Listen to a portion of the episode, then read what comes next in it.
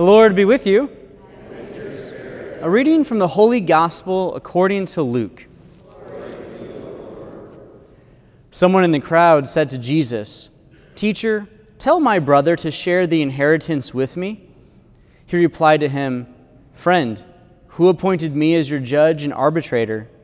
Then he said to the crowd, Take care to guard against all greed, for though one may be rich, one's life does not consist of possessions. Then he told them a parable. There was a rich man whose land produced a bountiful harvest. He asked himself, What shall I do, for I do not have space to store my harvest? And he said, This is what I shall do I shall tear down my barns and build bigger ones.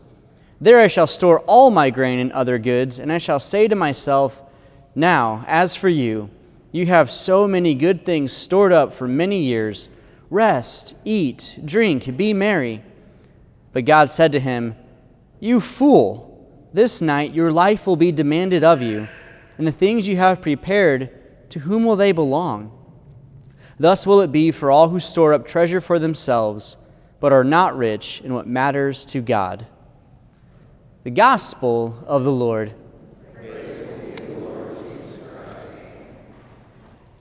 It's been an exciting first month, and I, I just know there's going to be more excitement as we, as we go along. But we hear these readings today, and you think, man, God does not like certain stuff, it seems like. Or there's, there's a lot of cautions that He provides. So, this one about vanity of vanities, like being mindful of taking off the old self and so we can put on the new self. Um, that second reading, which is not really ironic, but symbolically just, is often a reading associated with funerals. So, like when we die, like what, is, what do we have left? But we have to cleanse and purify ourselves, recognizing Christ is all in all. Uh, and then this last one, richness. It's not measured by material goods. A friend of mine, she, uh, for, for many years, traveled down to Haiti on her fall breaks and spring breaks and would help out at an orphanage there. And she loved it so much so that after she graduated college, she moved down there to help teach. And she still lives down there and kind of started a, a, another shop as well. But each time she'd come back, she would just have this glow about herself. She'd have this, this happiness, this, this simplicity. And I was like, Leanne, like what, what is so good about being down there? You're, you're working with orphanages, you're working with, with kids that have nothing. Sometimes they don't even have a roof where they sleep. She says, Yeah, but they're just so happy. They've got nothing. Like, well, they don't know what they don't have. They have one another, they have their life, they have their goodness. And it's like, yeah, that's an important thing to remember. The other important thing to note about this gospel is God does not and is not against wealth. Like that's a really important thing. Sometimes people think, "Oh, God hates wealth," right? No, no, no. God doesn't hate anything, first of all. But secondly, God warns us about hoarding. That's what he's warning about. So when you hear that gospel and you say like this guy's got all this all this grain, all this wheat, he's like, where am I going to put it? I'll just make bigger barns. Like that, does that make any sense? Just, just give the wheat away, man. Just like give it to people. It's fine. Because life's not promised beyond the moment. And it makes me think of the Egyptians. You know, there's just a documentary that came out and it showed uh, King Tut's tomb or some pharaoh's tomb, and it's just full of stuff. Dude, you're dead. No one's going to use this. And this whole concept that you're going to need it in the afterlife, wrong. But whatever, okay. You needed Jesus in your life, but now we've got Jesus, so we're fine. So the idea is like, there's nothing wrong with wealth. There's nothing wrong with acquiring goods through time. But it's what do we do with those goods? And this brings up, in my mind, a really important thing for us to consider, which is stewardship. In stewardship, you often hear time, talent, treasure. Well, in the the first homilies I gave here, I emphasized three key points. I don't know if anyone remembers them, but it was sacraments, community, and school. So if we center ourselves and our lives around Jesus and the sacraments, we build our community and we help the school, which then helps the community and builds our sacraments. So it's a back and forth. So, stewardship, time, talent, treasure. I don't have a lot of treasure. My talents are very limited, but what I do have is time. And so uh, this begins by my own self examination. What am I going to do as your new pastor uh, to pour in my time as a stewardship? And so in the bulletin this weekend, I have six key uh, points, six key outliers. I'm going to mention them today because the question is going to be posed to everyone else where is the Lord asking me in my life to discern that gift of time or talent or treasure?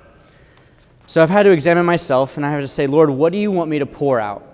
Now, granted, I'm pouring out not for the sake of vanity. That's the caution, right? So we don't pour out like, oh, Father, you're doing so much. No, no. It's what we pour out out of love. So here are the six things six ways to grow. First, confessions. I'm a big advocate for confessions. I think confessions really great. I go to confession regularly myself. But right now, we only have one like dedicated time for confession Saturdays, 4:15 to 5:15. And I've had like four people come. So, I know everyone needs to go to confession. I know that you're all very holy. However, I also know that there's great graces involved. So, at least beginning this week and, and moving forward, and we'll keep evaluating as we go, but beginning this week, before each of the evening masses on Monday, Wednesday, and Friday. So from 4:15, no, sorry, 4:45 to like 5:15, 30 minutes. I'll be here for confessions. I'm going to be here. Whether you come or not, I'm going to be here because that's an important reality that there are more times available. So that's the first one. Secondly, I love our school. I, they've been painting the school all week. It's so great. Our school only goes up to sixth grade. Abby, I know, wants an eighth grade, seventh and eighth grade. Pray, pray be to God, maybe we'll get there someday. But for right now, after sixth grade, and for any families that aren't in the school, what do we have for religious education? The thing is, we don't. I can't promise or guarantee I'm going to resolve that this year, but confirmation prep for sixth, seventh, and eighth graders, that's something that I'm really aware of and something that I think really needs some attention. And so, whatever has to be done to provide that, I'm going to do. But moving forward, what kind of religious educational prep can we do in conjunction with the school or in support of that um, is something that needs to be discerned. Third, you know, we have our youth, that's so good, but there's way more adults here than there are youth. And so, what kind of adult formation can we provide? Bible studies, um, small Christian communities, just opportunities to encounter one another in faith. So, that becomes something I want to develop and create and work with with uh, everyone. Um, and that might be, you know, weekly classes or lessons or um, bringing in speakers and stuff. But adult formation, because our sacramental formation or our formation as Christians does not end at confirmation, right? It goes beyond that, and, and we need to constantly be learning and growing. Fourth, this is probably where like the greatest passion lies, is, uh, is young people. So high schoolers and, and, and college students, these people right here. Ben's going to be in high school soon, but the rest of them, and those that are out there. Like, there's no youth group, there's no college um, stuff going on. Um, so I want to change that. I want to find a way to provide encounter and community uh, for the students and those young people. Um, I don't know exactly what that looks like yet, but if we don't provide some type of encounter, they're not going to come. And there's at least three high schools around us with approximately 800 high schoolers, and I don't know where they are. So we got to find ways to get them back. Last two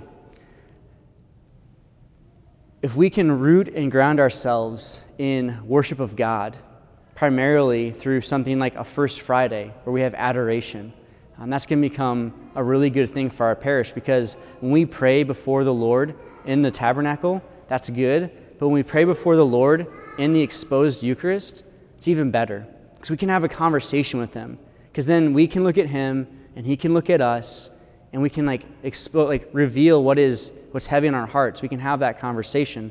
Uh, so beginning this Friday, we're actually going to have adoration, 4:30 to 5:30 before Mass.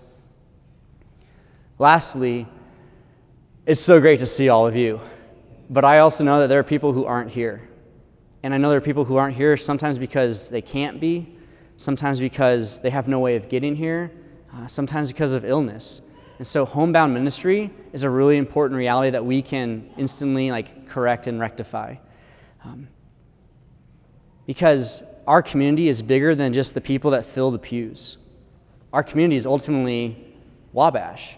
Our community is the boundaries of Wabash County, essentially. And all those souls, all those people, you know, they, they need us. And that's why our prayers are so important. That's why uh, what we provide to the community is so important. But these are ways that I've discerned I need to begin pouring out. Now, some of you might say, Father, I don't have a lot of treasure either, but I have time. Great, come to adoration. Father, I don't have a lot of time, but I have some talent and I can provide this gift of like helping with religious education. Awesome, I'll take it. Because the end result is there's one of me, there's hundreds of you. And it's together that we form this community. It's together that we give of ourselves to grow. And so here's the last question to consider What life goals do you have? I don't need an answer right now, but like, what are our life goals? You know, we talk to young people like, what's your life goal? I want to go to school, get a good job, make a lot of money. When we pursue those earthly materialistic desires, that's when we fall into the vanity.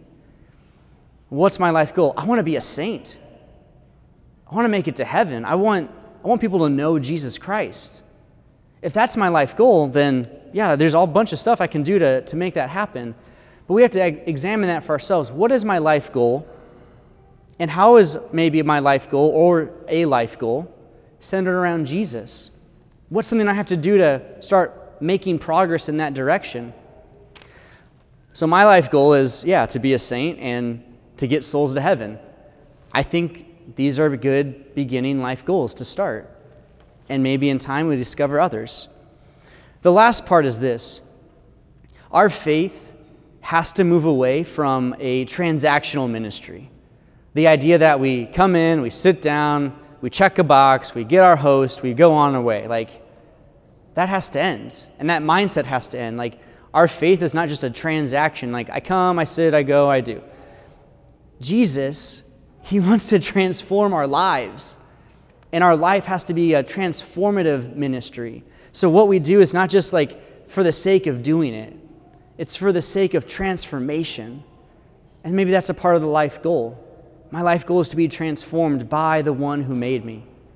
Uh, so I, I present this to you. I, I give you my heart. I give you my, my soul. I give you everything I've got because I've got nothing else to give but this. Because there's nothing else more important than the care of your souls.